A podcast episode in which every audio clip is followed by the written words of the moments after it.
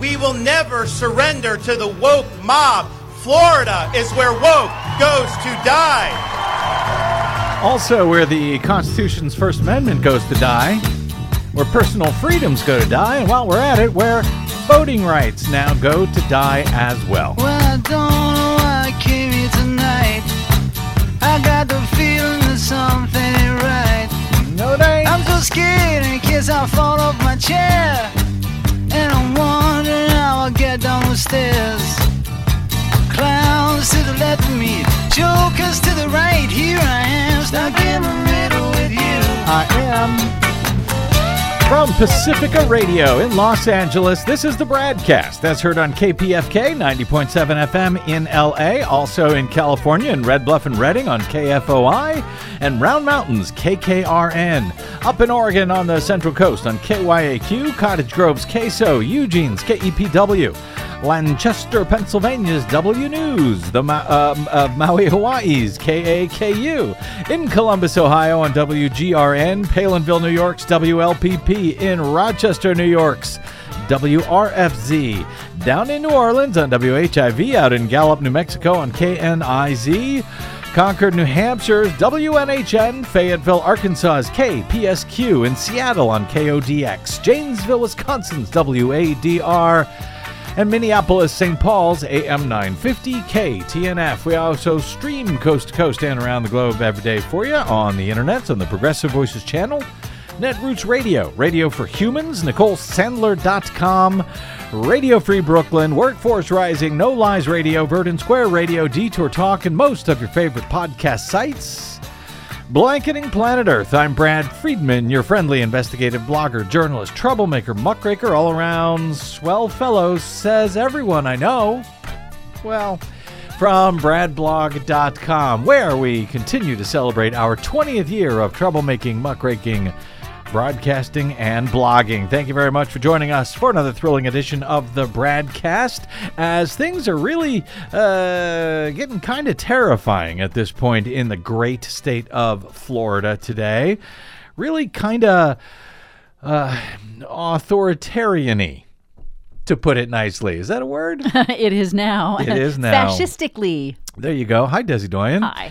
Between uh, Ron DeSantis' new uh, Don't Say Gay law banning classroom discussion of LGBTQ issues to his Stop Woke Act, which criminalizes the teaching of uh, issues of race and slavery and bans books from libraries and pretty much whatever subject that the state of Florida feels like banning.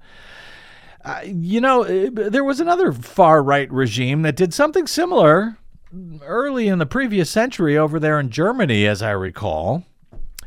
Bradblog.com's legal analyst Ernie Canning wrote about exactly that at the uh, at the website last week, citing the chief U.S. District Court judge in the Northern District of Florida, Judge Mark Walker, who attempted to put at least one aspect of that uh, stop woke law on hold, and in doing so, in his uh, decision, he cited George Orwell's 1984 to decry some aspects of this new law, which ironically is also, by the way, known as the Individual Freedom Act. Seriously.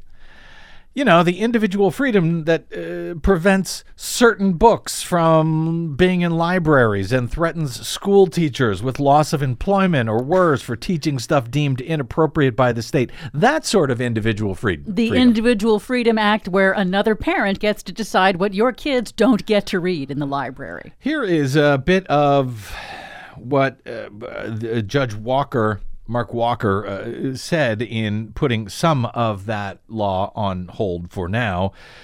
Quote, it was a bright, cold day in April and the clocks were striking 13. This is Walker in his decision, citing George Orwell. And the powers in charge of Florida's public university system have declared the state has unfettered authority to muzzle its professors in the name of, quote, freedom. To confront certain viewpoints that offend the powers that be, the state of Florida passed the so called Stop Woke Act in 2022, redubbed in line with the state's doublespeak, the Individual Freedom Act. The law officially bans viewpoints in university classrooms while permitting unfettered expression of the opposite viewpoints.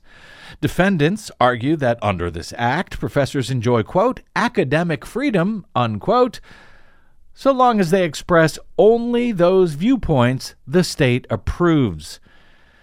This, writes Judge Walker, is positively dystopian. It goes without saying that if liberty means anything at all, it means the right to tell people what they do not want to hear. Clearly, however, in Florida, it no longer goes without saying, sadly enough. Despite the challenges to these uh, laws, the DeSantis regime is not backing down. On Friday, Last week, the Florida Department of Business and Professional Regulation. Remember when regula- uh, Republicans used to hate regulations? Yeah. The uh, Florida Department of Business and Professional Regulation filed a 27 page complaint revoking the liquor license of The Plaza Live. That is a venue operated by the Orlando Philharmonic Plaza Foundation. The six count complaint said the venue violated Florida law last Christmas by allowing a person to, quote, commit lewd or lascivious exhibition, unquote, in the presence of children under the age of 16. The Orlando Sentinel reported that in a statement, DeSantis's press secretary uh, Brian Griffin said the venue, quote, violated Florida statutes and therefore, quote, the department is revoking the venue's license for the sale and consumption of alcoholic beverages. The complaint itself said, quote, DeSantis stands to protect the innocence of children, and the governor always follows through when he says he will do something. That's in the complaint. So uh, I guess so much for parental choice in Florida. So, what was this lewd and lascivious event that the Orlando Philharmonic Foundation that, uh, that was held by them uh, that's resulting in their liquor license being revoked by the state? The December 28 event at Plaza One was billed as a drag queen Christmas a show that has toured the country for years during the holiday season, in fact, for eight consecutive years. It comes back to Orlando year after year because it is so popular. It includes several alumni of RuPaul's Drag Race. You may have heard of that, an Emmy winning reality TV competition show. It's been broadcast by MTV since 2009. Here's the television ad for the very popular and very funny Drag Queen Christmas program. We're back. A Drag Queen Christmas hosted by Nina West and Trinity the Tuck. We're coming to your city. 36 cities from coast to coast, plus very special guest Todrick Hall. Get tickets now at dragfans.com.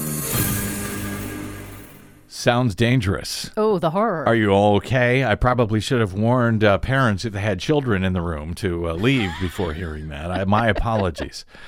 In a uh, in a joint statement, according to the Orlando Sentinel, the Orlando Philharmonic Plaza Foundation's board of directors said the Plaza Live has hosted drag performances for eight consecutive years and described the venue to be a quote welcoming and inclusive establishment that operates in good faith and compliance with all applicable laws. Well, it used to anyway. Uh, they write uh, that that includes respecting the rights of parents to decide what content is or is not appropriate for their own children. According to the statement, they said, We have just been made aware of this administrative complaint and are working with our legal team to evaluate and respond appropriately. This is nuts. And it's kind of frightening. And as I'm reading this, I'm thinking, boy, ha- yeah, have you ever seen South Pacific, Desi Doyen? Oh, yes. Rodgers and Hammerstein. It includes a drag show in it. You know, the song There's Nothing Like a Dame. Are they going to shut down musical theaters for playing Rodgers and Hammerstein's South Pacific now? Why not? Are they going to be uh, ban reruns of Bosom Buddies in the in the state of Florida? With the venerable Tom Hanks? The movie Some Like It Hot can't run that anymore, I guess. I, so in a in a tweet, de, uh, Democratic Rep Maxwell Frost of Florida, whose district includes part of Orlando, denounced the move to punish the Orlando Philharmonic Foundation as quote fascism in action. He's right. He's right. Pay attention.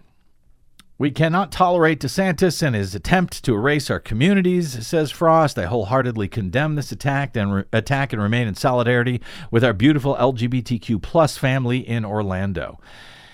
He was responding to a tweet from attorney Alejandra Caraballo, a prominent uh, LGBTQ rights activist an advocate who accused DeSantis of, quote, weaponizing the state to eliminate queer existence.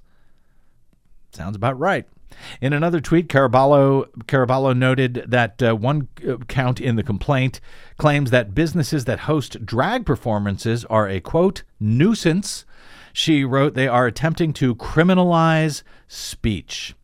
Democratic State Rep Anna Eskamani, who represents the district that the venue is in, told a local TV station, quote, "We have to call out the governor for his hypocrisy because he talks about parents' rights when it comes to banning books, but now he doesn't believe in parents' rights when it comes to bringing your family to a drag performance." This all, by the way, in a town, Orlando, where you may recall just a few years ago was the scene of the deadliest single incident targeting the LGBTQ community in U.S. history the 2016 Pulse nightclub massacre, in which a gunman killed 49 people, wounded more than 50. The, uh, the show uh, did go on, however, and uh, now I guess everyone in Orlando gets to pay a price for it. There was a sign, by the way, uh, posted at the entrance of the venue that advised attendees of potentially unsuitable content for those under the age of 18. The complaint filed on Friday said the sign was too small. Reacting to the news of the state action against Plaza Live, according to the Orlando Sentinel, former Democratic lawmaker and LGBTQ activist Carlos Guillermo Smith on social media accused the governor's office of overstepping its authority. Quote Ron DeSantis' formal action to revoke Plaza Live's liquor license for hosting Drag Queen Christmas is an extreme abuse of regulatory power that can have devastating economic consequences for this local business, he said. Why can't parents decide what's appropriate for their own kids? Great question. But apparently the answer is well, they just can't because individual freedom or something like that. This is all going in a, uh, a very dark direction, I'm afraid, and very quickly. And it comes just after Ron DeSantis won his second term last November in pretty much a landslide in a year where Republicans almost everywhere else did not do well at all. So, one question for my uh, guest uh, joining me momentarily What has happened to Florida? And how can it be that voters would actually want this sort of thing from their governor and their state legislature? Now, even though DeSantis will now have another four years as governor in theory, he is uh, believed to be preparing to run for the Republican nomination for president in 2024. And to that end, as all of this authoritarianism continues to pile up, perhaps voters in the Sunshine State will have maybe second thoughts about all of this, may end up voting against their own governor in the Republican primaries for president. So maybe that's just one of the reasons why Ron DeSantis and state Republicans, beginning in next year's elections, will be making it much, much harder for voters who vote by mail to have their vote counted. Or to put it another way, a new Florida law will make it much easier for vote by mail votes to be tossed out entirely. Happily, state election officials including Republicans, are now pushing back against this new form of voter suppression in the Sunshine State. The great Ion Sancho, voting rights champion and former 30 year supervisor of elections in Florida's Leon County, home to its capital, Tallahassee, he joins us next to explain all of the above for you. And Desi Doyen's latest Green News report is also later in today's program. Yep. Probably. I'm Brad Friedman. You're listening to the BradCast.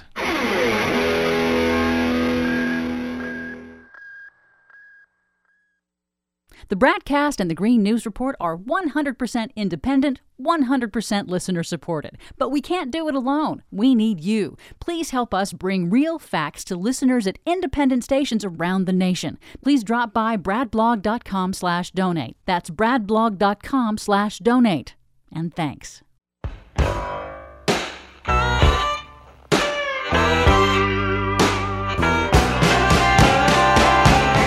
I'm going down in Florida. Where the sunshine damn near every day. Hope we're still allowed to play that song in Florida. Welcome back to the Bradcast. Brad Friedman from BradBlog.com. Apparently, it's never too early before an election, uh, especially in Florida, for uh, GOP led states to try and make it more difficult to vote in their state. Uh, you know, hey, power doesn't just hang on to itself. If Republicans don't suppress the vote, how can they be expected to stay in power with their ideas? Silly you. Happily, in Governor Ron DeSantis' increasingly authoritarian state of Florida, county election officials are still elected by the people, and those election officials of all parties are pushing back on newly adopted absentee voting restrictions in Florida in advance of next year's presidential elections. County election supervisors in Florida are urging the state to throw out new vote by mail restrictions that are set to be rolled out next year, saying the measures could present serious logistical and security issues. In a report sent to the Florida Department of State last month, a working group of local election officials in Florida warned that the new identification requirements, which will require voters to provide a driver's license number or partial social security number on their ballots, will create significant election reporting delays. Delays. Well, that is anathema to Florida elections, it seems, which since the year 2000 now prides itself on turning out election results, right or wrong, as quickly as possible. That following lengthy legal challenges and attempts to accurately count the results of the incredibly close presidential election back in 2000 attempts to accurately tally results, which were ultimately forced to be scuttled thanks to the U.S. Supreme Court at the time. In addition to delays, the group of elected supervisors of elections report uh, that the new restrictions will also result in a slew of new costs for local election offices and could disenfranchise large numbers of voters. Not that that has been much of a concern from Tallahassee in recent years.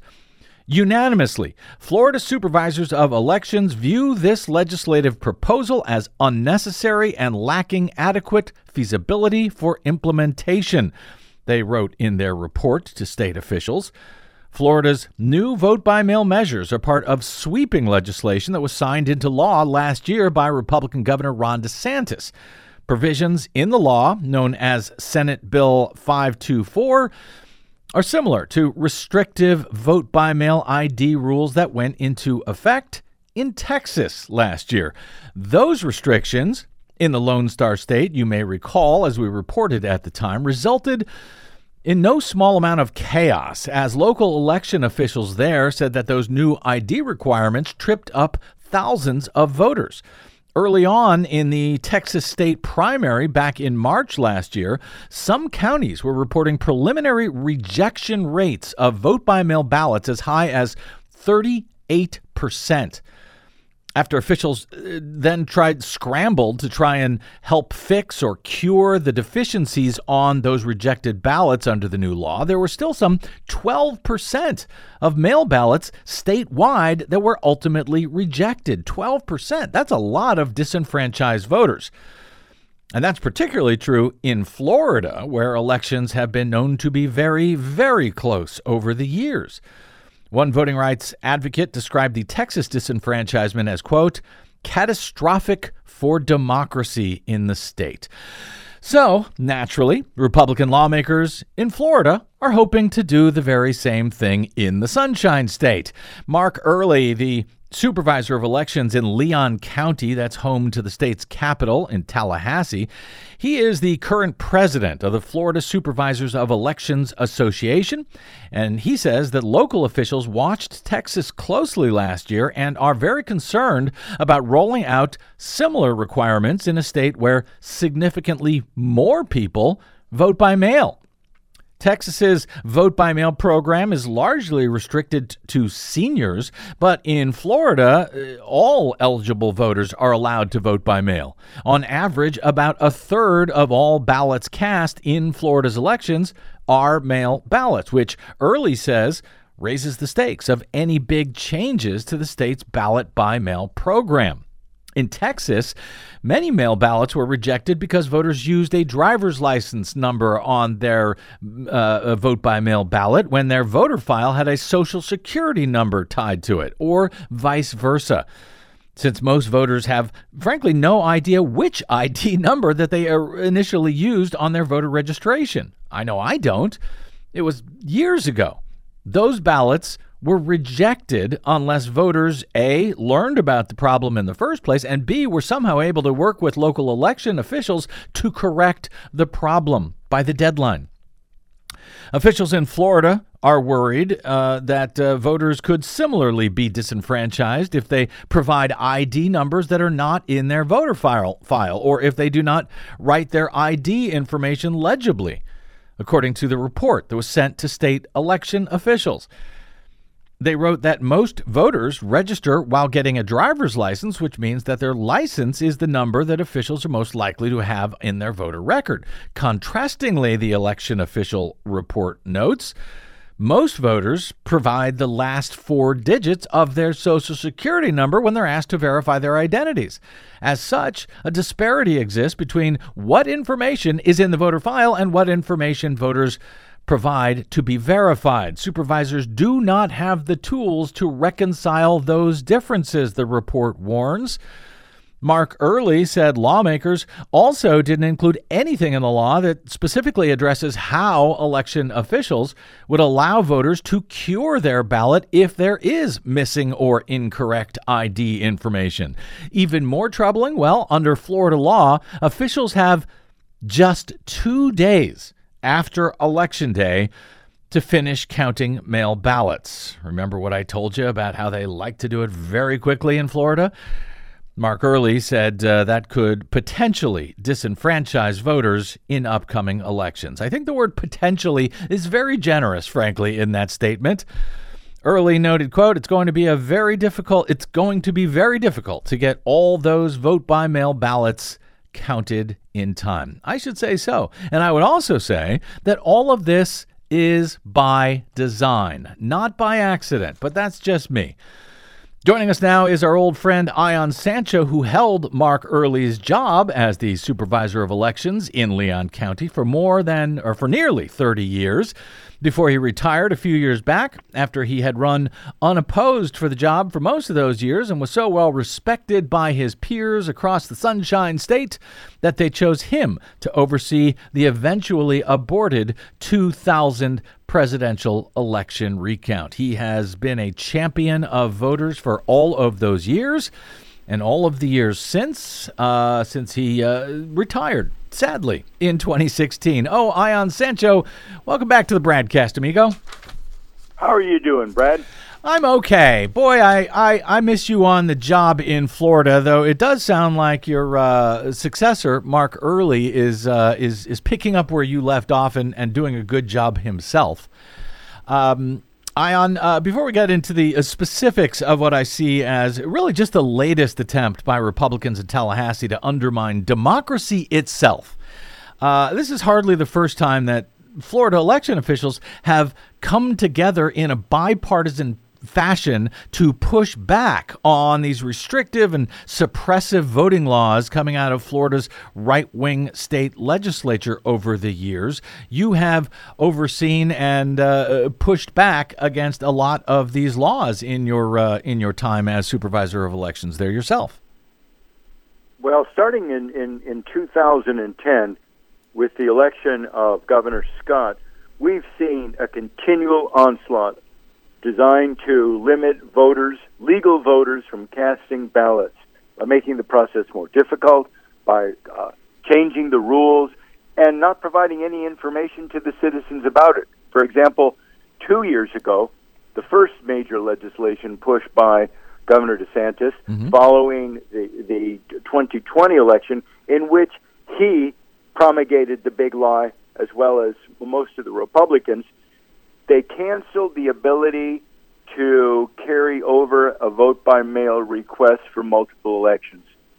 This had been a standard practice and expanded because, quite frankly, from the years 2002 until 2020, Republicans have been the dominant force using the vote by mail ballots here in the state of Florida. And so uh, it, it was very surprising to see what happened in 2020 because this not only impacts on, on uh, Democratic voters or African Americans, it impacts on every voter in the state. And every voter in the state who had requested a vote by mail application had that application canceled. That was in Senate Bill 90. Uh, and that was just, it was unnecessary. And quite frankly, we had established a process on vote by mail, and and quite and and and I was one of the leaders in that process beginning in 2002, mm-hmm. because every legal citizen should be able to vote in a convenient manner as he or she design, desires. It's, it's it's simple as that. And you know, uh, you mentioned that Republicans used to use uh, vote by mail more than Democrats. On this latest measure that you know forces ID uh, in some fashion on these vote by mail ballots, uh, I used to note, uh, at least prior to the pandemic, when Republicans, it wasn't just Florida but really everywhere around the country, tended to vote more by mail than Democrats did. I used to complain that during that period, Republican lawmakers were often adopting laws to require very specific types of photo ID that they knew many voters of a certain type did not actually have. But it was only required uh, for voting at the polling place. There was no such ID required for absentee voting. Is it any coincidence that now, all of a sudden, GOPers in Florida and elsewhere suddenly want to force ID restrictions on mail ballots as well as you see it, Ion? Oh, absolutely no coincidence at all. Beginning in 2018 and culminating in 2020, 1.4 million more Democrats cast vote by mail ballots than Republicans. And that was completely due to COVID. Uh, and we had a governor here that made uh, made surviving in Florida very difficult because he attacked school boards, county commissions, any local governments that tried to put basic public safety uh, uh, regimen in place in their communities. They were attacked. Uh, school boards were, were attacked and, and, and overturned now. In fact, the governor, Governor DeSantis has really declared war on any human being that has a different political ideology than himself.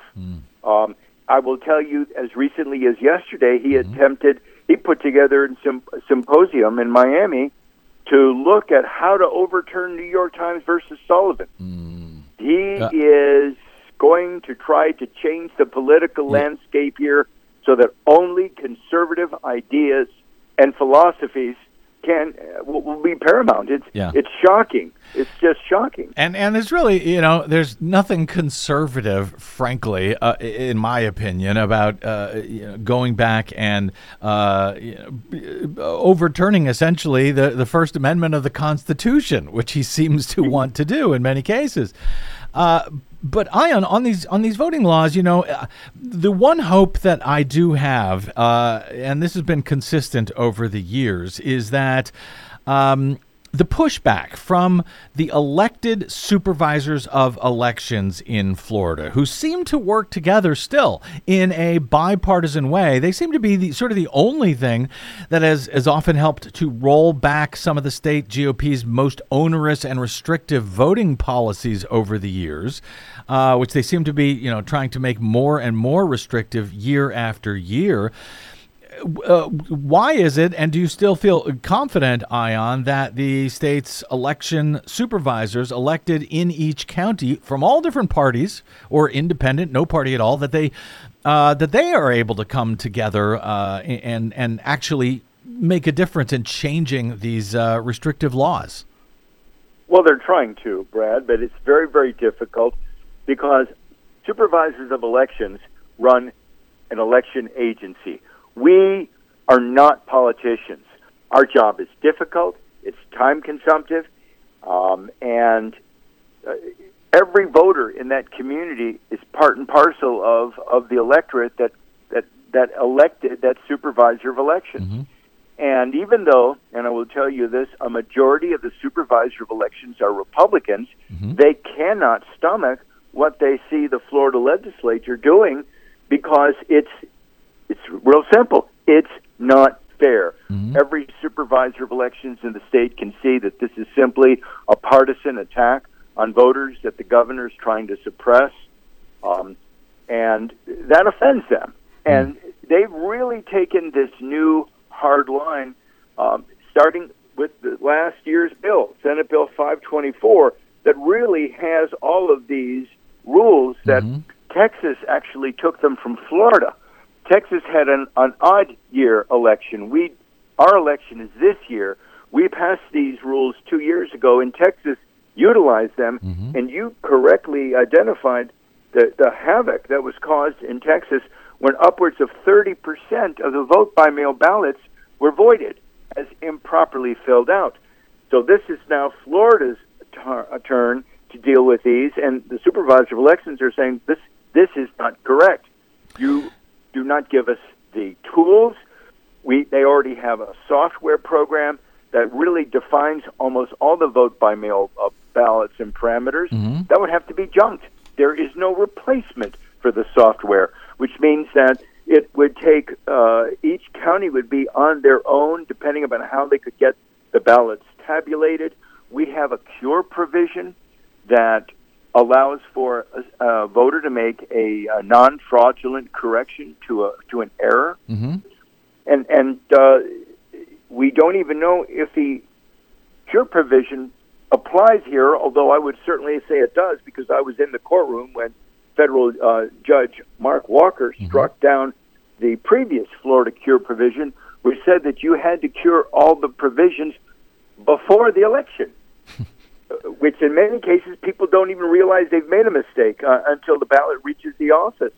And, Uh, and, and so the, the ballot can reach the office. A vote by mail ballot. Uh, when does it have to be in Florida? When does the vote by mail ballot have to uh, get to the office? By election day. Election day. By election day. Election day. If it, if it arrives at 7:01 on election day, it's void. Really? Even though it's a legal voter, and even though a third party like the post office may Mm-hmm. have delayed, and the and the ballots have been sitting in a post office um, for three days, it's irrelevant. It's not in the supervisor's hand by close of elections at seven o'clock sharp. And if a ballot gets in at 6:59 and they have included their the last four digits of their social security number on it uh, and correctly, but their voter file, which they you know maybe registered years ago, actually has their driver's license number on it. Well, then they have two days to am i understanding correctly to contact all of those voters with those errors and somehow get them to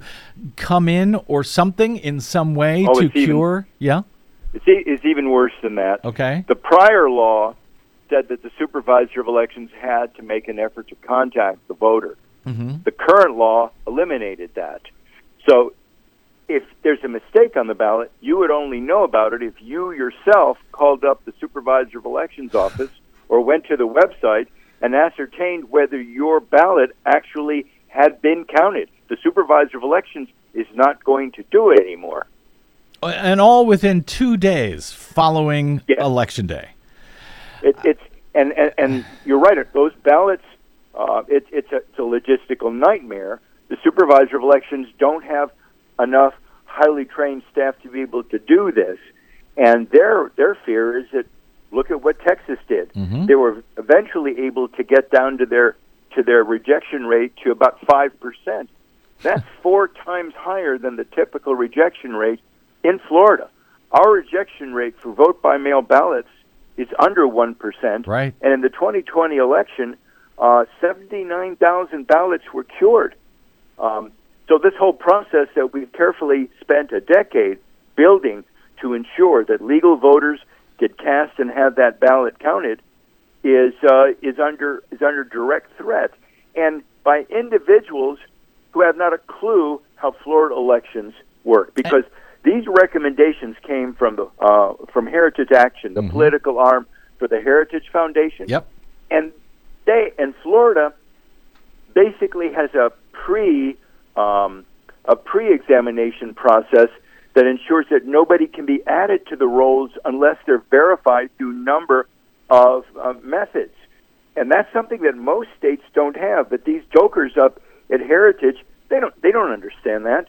They don't understand that there's a reason why no Mickey Mouse can't cast a vote uh, in the state of Florida because Mickey Mouse doesn't have a social security number uh, and uh, a driver's license number uh, that we can verify by going to the Highway Safety and Motor Vehicles Department, which we're linked into, and the Department of Corrections, which we're linked into, um, so that we actually ensure that the voter is a legitimate voter before they're even added to the rolls. And that is something that a majority of the states in the United States don't do. And it's obviously something that Heritage Foundation uh, either doesn't understand or doesn't care about. Uh, you know, Ion Sancho, we had uh, we spent some time, I think it was a week or so ago, with Brendan Fischer of the uh, Good Government Group. Documented, they have been yes documenting the millions of dollars that the uh, right wing Heritage Foundation has been spending to push these laws. Uh, to push, you know, GOP officials to adopt these so-called model legislation measures, um, and this is why we're seeing the same things pop up in state after in Texas, Florida, Georgia. Did this happen Correct. when you were serving as the election supervisor in Tallahassee? Were there these groups like Heritage and uh, the American Legislative Exchange Council, ALEC, pushing these uh, so this so-called model legislation through uh, this, to state officials and so forth, pretending Well, well- that these were their own, uh, you know, locally grown Well, laws? yes, yes. But as you noted earlier, the ALEC recommendations went to early voting, in person voting. That's where they were attacking because their own voters, up to that time, were using the vote by mail, so they left that alone. So this is this is a, a direct result of Donald Trump, who made these insane allegations, and I hope he uh, and I hope Fox News pays a, a few billion dollars for their errors here because they pushed lies. They pushed lies that every election official in the nation, except for a few super partisans, understood were lies.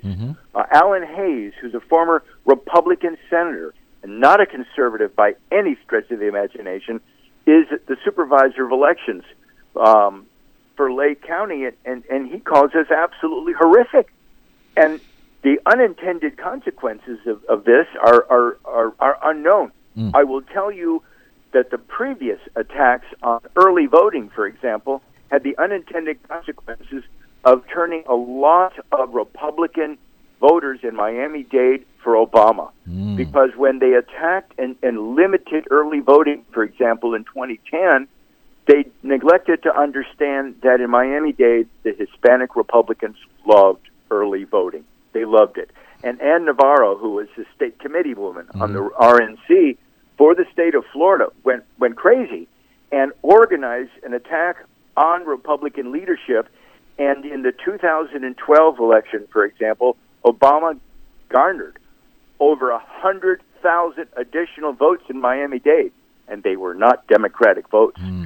That was a attack on the leadership of Republican leadership by Republicans saying you are attacking our favorite method, and that's the one thing that gives me hope that these uh, horrible, horrible provisions in 524 might be mitigated, because in fact, it's going to impact Republican voters as well. Oh, well, yeah, but Ion, uh, Ron DeSantis, he reported, you know, after winning by under one half of 1%, as I recall, back in 2018 when he first ran, which, you know, might make someone like that think, hey, maybe we don't want to put a- in place a law that, you know, could disenfranchise even 4 or 5% of the public unless you know have a pretty good guess about which part which part of the public is going to be disenfranchised. But in his uh, reelection uh, last November, he reportedly won by a landslide. What does that mean for Florida and for DeSantis himself as we move towards 2024, where he's seen as a front runner? Does the state of Florida uh, you know, you say that Republicans were furious about what Republicans did there, but they don't seem to be acting like it now, even as DeSantis is, uh, you know, putting in new voting restrictions, also banning library books, also threatening school teachers with arrest, uh, you know, for teaching issues about uh, race and LGBTQ people. He's even challenging Disney for crying out loud. I mean, I guess in short, my question is what the hell has happened to Florida, Ion? Well, in 2022, what we saw was a complete, collapse of African American voting in the communities. And that was uh, another portion of the bill which had to do with the elections police. Mm-hmm. And on uh, live television, they arrested African Americans illegally. It turned out mm-hmm. every arrest uh, that uh, that has been made um, has not been able to be successfully prosecuted, except for the original bunch that they intimidated in Alachua County, because they uh, didn't. There, there are no rules for for holding people in violation of of uh, making a simple error. But I will tell you, it had a tremendous impact in Florida. Mm. But now that DeSantis has gone to banning black history, banning any kind of African American studies that make white people disturbed, Yes. you're seeing another backlash going now. A backlash that didn't occur uh, with the attack of, of uh, former African Americans who were felons. This is much more. This is much broader, and I'm seeing a kind of activism and, and fire in African Americans that I haven't seen in a long time. Actually, since 2000. Mm. Um, there, there is. Uh, he may have overplayed his hand here, because it was. It's one thing to intimidate individuals who are fearful of, uh, of being arrested for voting. It's another for saying you cannot teach my history. You cannot teach the truth. That's a whole nother level of authoritarian attack that DeSantis has gambled on, and he's just doubling down. He wants to be the conservative king of America. You know, uh, and I'm I'm I'm glad you brought up that point because we you know we did cover when uh, his police it was part of the same law SB five two four, uh, this state elections crimes police force or whatever he calls it. It's actually sort of Ron DeSantis's uh, personal police force. He had uh, about twenty former felons last year round up at gunpoint, most of them black, most of them in South Florida. They were arrested for voting years earlier, back in 2020, even though they had no idea that it was unlawful. Uh, and in many cases, state officials told them they were allowed uh, to vote. They were That's handcuffed and hauled off to jail. Uh, and many of them, as you noted, uh, saw the charges were later dropped. Uh, they were arrested illegally. But in the meantime, Ion, just last week we had uh, another white voter in the very Republican villages area of Florida found to have double voted in the 2020 election, purposely voted twice in two different states unlawfully.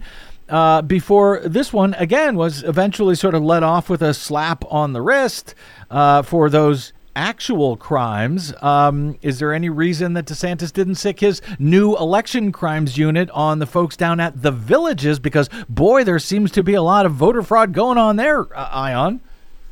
Well, that those are his people, and so yeah, there was no there was no uh, armed arrests and and filmed arrests there, and the individuals there get off with uh, probation and uh, community service, unlike the individuals um, who were spectacularly placed in front of the uh, of the media, and those charges were later dropped, thrown out. But how many African Americans know that? Right. They see the headlines. Governor arrests these individuals. Right. Well, so there was a, there was a dramatic cl- collapse, the largest collapse in African American turnout in a, in a general election in my memory occurred uh, in 2022. Wow. And now he's doubling down with his uh, anti woke campaign. Yep. And I, I, I'm not sure if you're following what's happened to New College, which Yep. is in Sarasota, Yep. a wonderful, wonderful college, which has now become uh, Hillsdale College South, I guess. And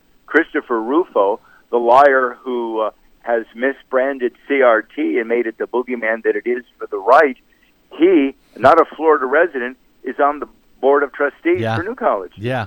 No, it is is absolutely mind blowing what is going on in Florida. And you would think this is someone who does not want to win a presidential uh, race, uh, but uh, maybe he knows something that uh, that the rest of us don't. We will have to see as this moves forward. Ion, I got to get out, but um, very quickly, what is what is next for this challenge on this?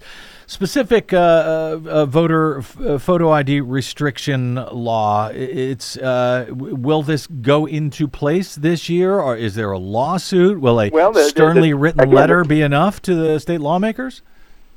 Well, they, they, they, the, the letter from the workshop group, uh, which which is uh, dominated by Republican supervisor of elections, has asked that these provisions not be used until after the 2024 election.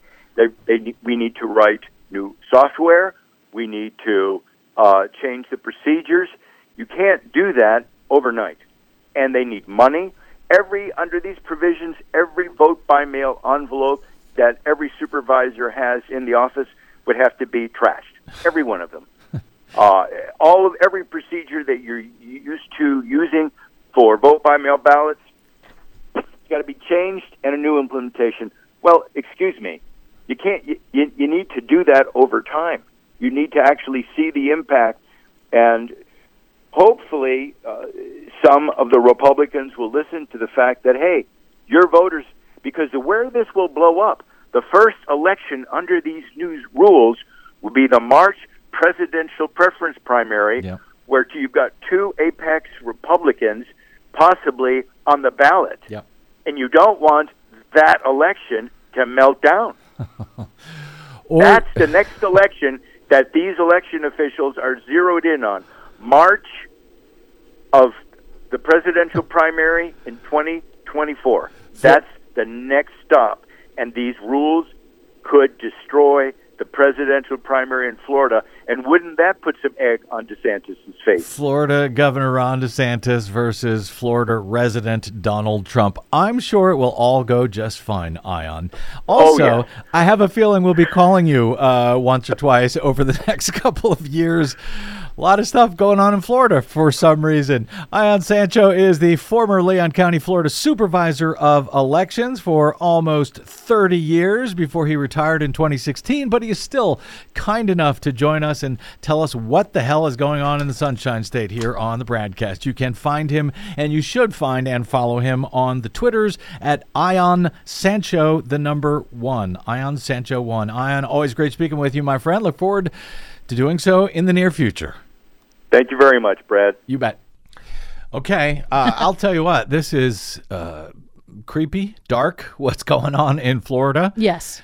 Uh, and the fact that it was so successful, that Ron DeSantis was so successful, won in a landslide, but Ion's explanation there uh, is beginning to make sense. Oh. and uh, how Definitely. African Americans are, uh, well, we're staying home. Let's hope that doesn't happen, and let's hope everyone is able to vote in Florida in 2024. Yeah, it's going to be a fight, though. Yep, as usual. Quick break, and we are back with Desi Doyen and the Green News Report. I'm Brad Friedman. You're listening to the Bradcast.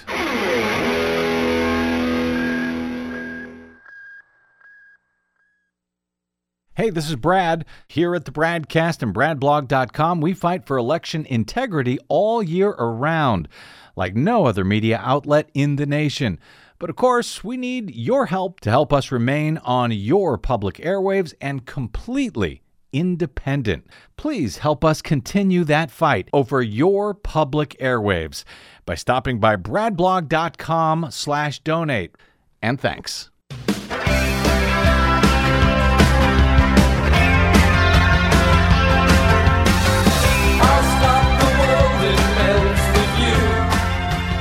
Well, there's not a whole lot of melting going on across the U.S. Uh, this week Nope. with some unbelievably cold temperatures. which, you know, as we discuss, uh, means uh, global warming is over. In our latest Green News Report, the vinyl chloride contents of five rail cars are currently unstable and could potentially explode, causing deadly disbursement of shrapnel and toxic fumes. Ohio chemical train derailment forces evacuations. Chile battles catastrophic wildfires amid record breaking heat wave. Plus, for the first time ever, global investment in clean energy equals fossil fuel investment. Really? Yeah. All of those stories and more straight ahead from BradBlog.com. I'm Brad Friedman. And I'm Desi Doyen. Stand by for six minutes of independent green news, politics, analysis, and snarky comment. What about the damage oil's doing to our bodies? I mean, kids are growing up with asthma now. Okay, yeah, and the asthma keeps the kids from smoking cigarettes. I mean, it's actually a thank you, oil. Thank you, oil. This is your Green News Report. Planet, Michael? It's breaking down the Great Barrier Reef. Uh, okay, I thought we were supposed to be breaking down barriers, right?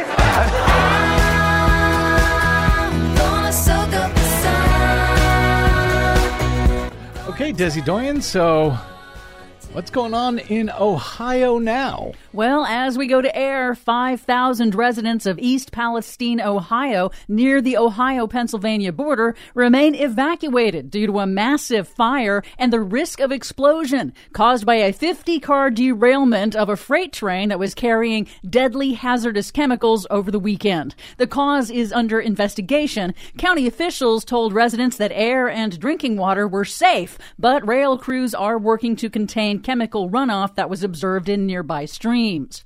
On Monday, the rail operator completed a high risk controlled release of toxic chemicals from several damaged rail cars. A high risk release of dangerous chemicals? Yes, but Ohio's Republican Governor Mike DeWine said that would reduce the risk of, quote, catastrophic explosions. Wow. Is this uh, in a residential area? Is this near schools? Uh, this sounds Sounds bad. It is bad. Schools have been closed for the week due to this emergency, and it's in a somewhat rural area about 15 miles east of Youngstown. But the good news is that the derailment shows that stronger rail car safety regulations have worked to contain much of the deadly chemicals, despite the opposition of the rail industry. Yeah, well, you know, regulations, those are bad. The firefighting efforts at the derailment were hampered by a record outbreak of extreme cold across the Northeast over the weekend. In New Hampshire, a mountaintop National Weather Service station recorded a wind chill of minus 108 degrees Fahrenheit. That is the all time coldest wind chill ever recorded in the United States in nearly a century of record keeping. Well, the good news apparently that means climate change is over. If only that were so. No? An emerging area of climate research links the increase in these extreme outbreaks of Arctic air in the lower 48 to man made global warming because it is altering the jet stream that steers weather systems across the U.S. Oops. In other chemical industry news, chemical manufacturing giant 3M recently announced that it will discontinue production of toxic PFAS chemicals by 2025, known as forever chemicals because they don't break down in the environment. The phase out is not because 3M admits that PFAS chemicals harm human human health, but because future litigation could cost the company more than $30 billion. So, good news, they're going to stop making them. Bad news, they're going to keep making them for two more years. In South America, officials in Chile have expanded a state of emergency to new regions as firefighters grapple with more than 260 raging wildfires that have erupted in recent days, fanned by extremely dry winds and a scorching, record setting heat wave. At least 24 people have been killed in the wildfires, making it the country's deadliest wildfire event on record. 260 wildfires. Yes. Wow.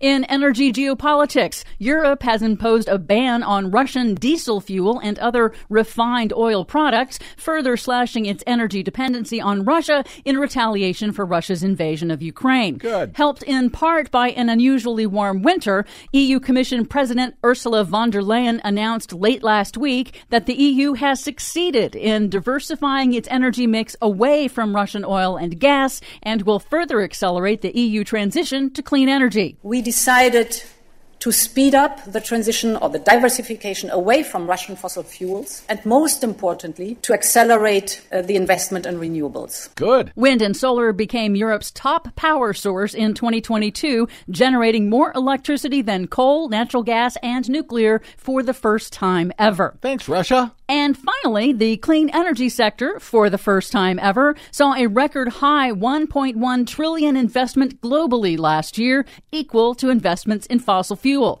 That's according to a new analysis from Bloomberg News, which found investments in solar, wind, electric vehicles, and other clean energy technology grew 20 to 50 percent over the previous year, with China accounting for nearly half of all global clean energy investment. Thanks, China. For much more on all of these stories and the ones we couldn't get to today, check out our website at greennews.bradblog.com. I'm Brad Friedman. And I'm Desi Doyen. And this has been your Green News Report. I'm thankful though I know it's ending all too soon. Yes, I am thankful. By the way, I saw after we did our Green News Report, you showed me some of the video of that Ohio uh, train derailment, the so called controlled release Yes. of those toxic chemi- chemicals. Not, didn't look very controlled, no, did it? my God. It Several massive didn't. fireballs shooting up into cow. the sky. So And that was the better case scenario than what could have happened. that was kind of the best case scenario, or what could have Yeah. happened. So luckily, um, those people that lived nearby did not get to experience what it's like when the rail cars don't hold in their toxic chemical container stuff. It'll be interesting to see how long it'll take before they're allowed to go back, given all the crap now in the air, the toxic. Yeah, and and would you want to go back to your house knowing that you've got a railroad right behind your house, maybe that has uh, that's carrying these kinds of hazardous substances? I met a woman who uh, was in a plane crash once, and I said, Are you uh, afraid to fly in planes now? She said, No. What are the odds that I'll be in two plane crashes? You know, those are odds I don't know that I would want to take. That's right. Anyway, we got to get out. Uh, my thanks to Desi Doyen, our producer, as well as to the great Ion Sancho, my guest today, and to all of you for spending a portion of your day or night with us. If you missed any portion of today's program, or you just want to listen to it again or share it with someone you know, love, or hate, you can download it for free anytime at bradblog.com, where, yes, we continue to celebrate our 19th anniversary, now in our 20th year of troublemaking and muckraking, all listener and reader supported by folks like yourself who hit one of those donate buttons or go straight to bradblog.com slash donate. Drop me an email if you like. Always good to hear from you. I'm Bradcast at bradblog.com and on the Facebooks, Twitters, and Mastodons, I am the Brad Blog. We'll see you there until we see you here next time. Oh, with special coverage of the State of the Union with Digby and Driftglass, I think. That's coming up uh, on our next thrilling BradCast. Until then, I'm Brad Friedman. Good luck, world. And thanks again for taking me on the road to paradise. We lost our way, but still I must convey my thanks.